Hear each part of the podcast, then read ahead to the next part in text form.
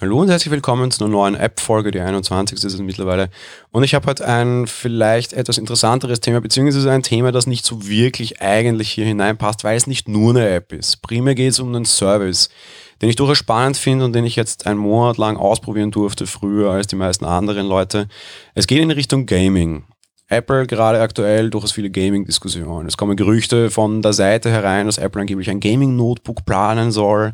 Ähm, Apple Arcade ist natürlich seit irgendwie jetzt einem guten halben Jahr vakant und da fehlt es immer noch aktuell, meiner Meinung nach, so ein bisschen an den großen Titeln und Namen.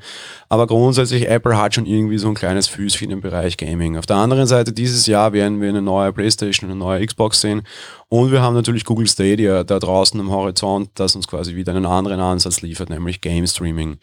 Der Start von Stadia, und ich bin auch seit dem Start dabei, obwohl ich Österreicher bin, war nicht ganz so erfolgreich. Das liegt nicht an der Technologie, das liegt vielmehr wahrscheinlich an den Spielen, die da geboten werden und an den Preisen, die Stadia tatsächlich noch auffahrt.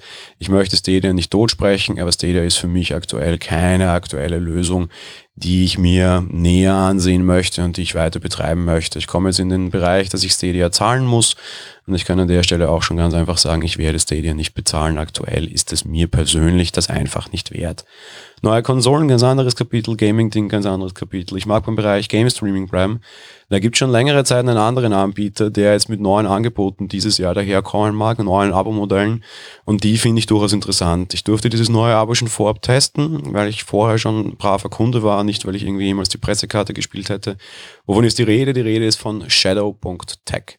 Shadowtech ist ein Game Streaming Dienst, der im Endeffekt nichts anderes macht, als euch eine reine Windows Fernemulation zur Verfügung zu stellen. Bedeutet, ihr bekommt eine virtuelle Maschine, über die ihr euch remote verbinden könnt und auf der könnt ihr dann auch zocken. Der große Vorteil, ihr installiert auf dieser Maschine alles selbst. Nämlich Steam und Origin und den Ubisoft Client und den fällt mir der Name nie ein, der große Gaming-Hersteller, der jetzt auch extra, Activision war das, glaube ich, um, um die Ecke gekommen ist mit einem eigenen Client.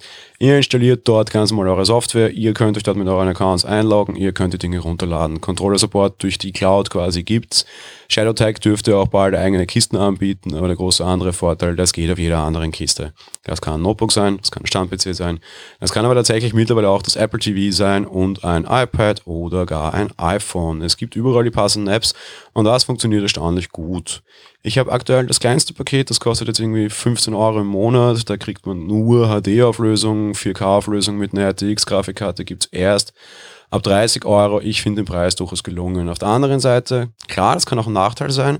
Ihr müsst euch dort mal alles selber kümmern. Ja, sogar die nervigen Windows-Updates. Was ich aktuell aber als Mac-Kunde, der kein Bootcamp mehr eigentlich haben mag, auch schätze. Ich habe den Windows-PC einfach immer permanent in der Cloud. Das Ding kann nicht nur spielen, ich kann da auch mein Office installieren und mal irgendwie ein nerviges Excel-Makro durchlaufen lassen. Das funktioniert alles sehr gut. Die Anbindung ist sehr schnell, die Darstellung sehr stabil und sauber alles generell eine relativ schicke Lösung.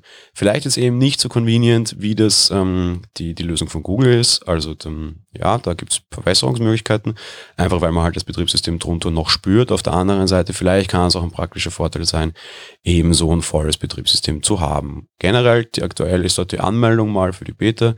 Ich kann Shadow Tags und nach einem Monat jetzt durchaus empfehlen. Ich werde das weiternehmen und weiter bezahlen. Auch das so quasi ein bisschen zur Entscheidung gegen Stadia und für ShadowTag. Gott sei Dank kann ich das ausprobieren.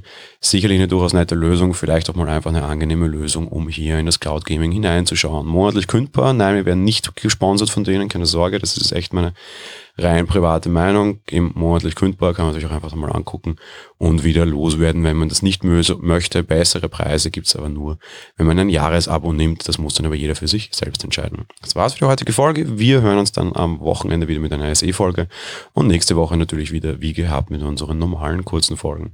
Wie immer hier auch zwei Hinweise. Einerseits A, wir sind für den Podcastpreis nominiert. Bitte stimmt für uns ab.